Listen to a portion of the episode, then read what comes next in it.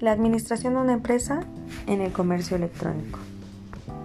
El comercio electrónico comenzó a inicios de 1970 con aplicaciones como transferencia de fondos monetarios y el intercambio de datos vía electrónica.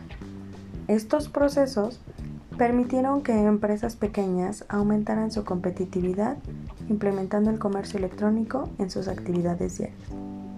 Como bien sabemos, es fundamental contar con una página web, pero no solo es tener una página bonita, sino que además debemos tener actividad y mantenerla vigente. En primer lugar, hablaremos de atender los pedidos. Estos deben ser atendidos tal cual como se acuerdan con los clientes para obtener clientes satisfechos. También debemos responder a los correos electrónicos. Hay que considerar que se deben dar respuestas a las preguntas, dudas y dar soluciones que se piden por cada correo. Es bien cierto que en más de una ocasión una conversación puede convertirse en una venta. También es una forma de tener un aviso para saber si la página web funciona o no.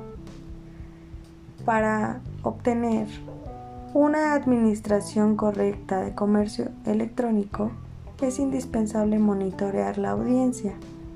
Esto es para saber qué dice la gente de nosotros y de este modo saber si debemos realizar alguna mejora de inmediato o no.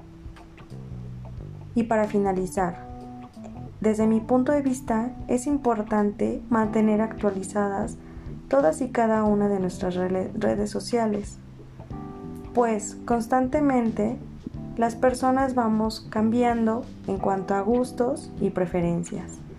Esto también implica que las tecnologías, las redes sociales y todos y cada uno de nosotros vamos actualizándonos.